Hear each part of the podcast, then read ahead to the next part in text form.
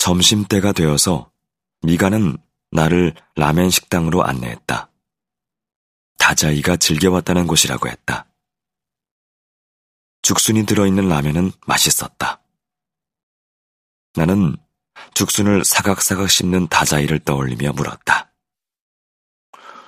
음, 미가 씨도 다자이 오사무의 열혈 팬인가 봐요? 내 말에 그녀가 고개를 저으며 대답했다.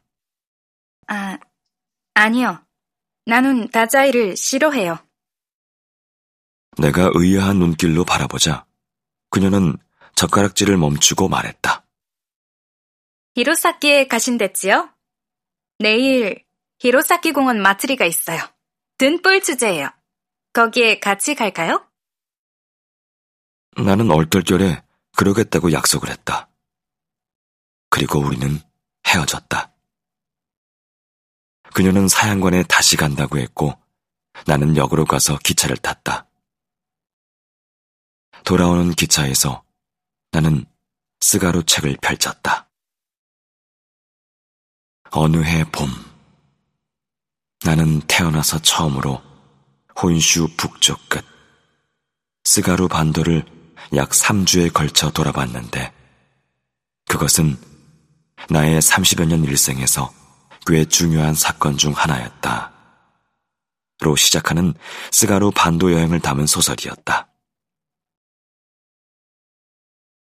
기획서를 쓸 때 읽은 책이었지만 그때는 잘 읽히지 않아 억지로 읽었는데 이제 이곳에 와서 다시 펼치니 첫 문장부터 새삼스럽게 다가왔다. 다자이는 스스로 목숨을 끊기 불과 4년 전에 이곳을 돌아다니고 이 책을 썼다. 나는 그때까지 그가 쓴 책으로 사양과 인간 실격 같은 대표적인 몇 작품만을 읽었을 뿐이었다. 유경이 아니었다면 스가루라는 책이 있는 줄도 몰랐으리라. 유경과 사귀는 걸 아는 사람은 석규뿐이었다. 나는 누구에게도 내 연애를 밝히지 않았다. 언제 끝날지 모른다고 생각했고, 어느 날 실제로 끝이 났다. 나는 누구도 붙들지 않았다. 전처도, 유경도, 다른 여자들도. 석규도 떠나고 싶어 했다면 굳이 붙들지 않았을 것이다. 석규는 나를 위로해 주었다. 함께 술을 마셨고 내 등을 두드려 주었다. 야, 유경 씨랑 연애한 게 어디냐? 그거면 된 거야. 쓰러지기 일주일 전에 만났을 때는 그렇게 말했고, 사흘 전 마지막 통화를 할 때는 이렇게 말했다. 잘 헤어졌어, 잘 헤어졌어.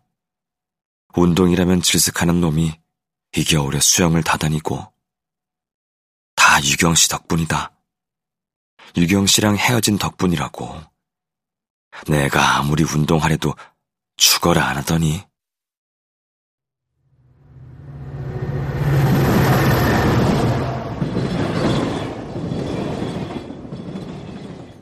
기차는 눈이 쌓인 들판을 달렸다. 환한 햇살이 눈 쌓인 벌판 위로 쏟아지고 있었다. 아침에 갈 때의 느낌과는 전혀 달랐다. 타자의 아버지의 시신을 싣고 가던 눈썰매. 그 위로 겹쳐지던 석규의 영상이 전생의 기억 같았다.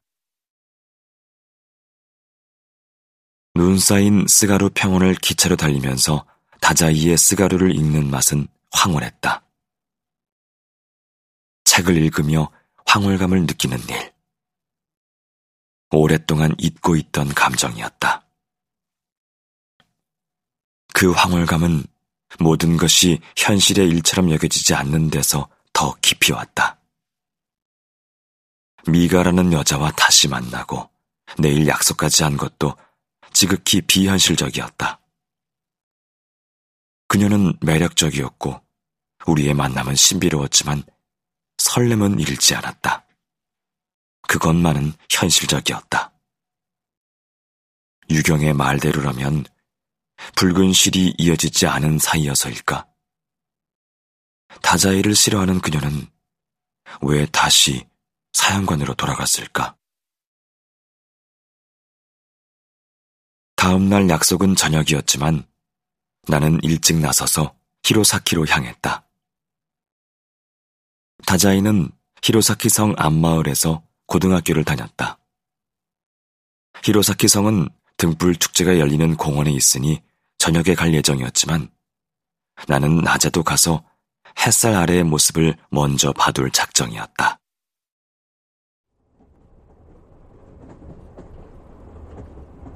기차 안에서는 여전히 스가루를 읽어나갔다. 히로사키 공원에는 눈으로 만든 온갖 조각 작품들이 가득했다. 겨울이면 흔히 하는 축제였다. 해가 지면 저런 데 불을 켜고 등불 축제를 여는 모양인데 미가가 굳이 함께 보자고 한 이유를 알 수 없었다. 나는 100년 된 건물에 들어선 스타벅스와 온실처럼 생긴 정원 카페 등에서 아오모리 특산품인 링고 주스, 애플 사이다 등을 마시며 스가루를 읽었다.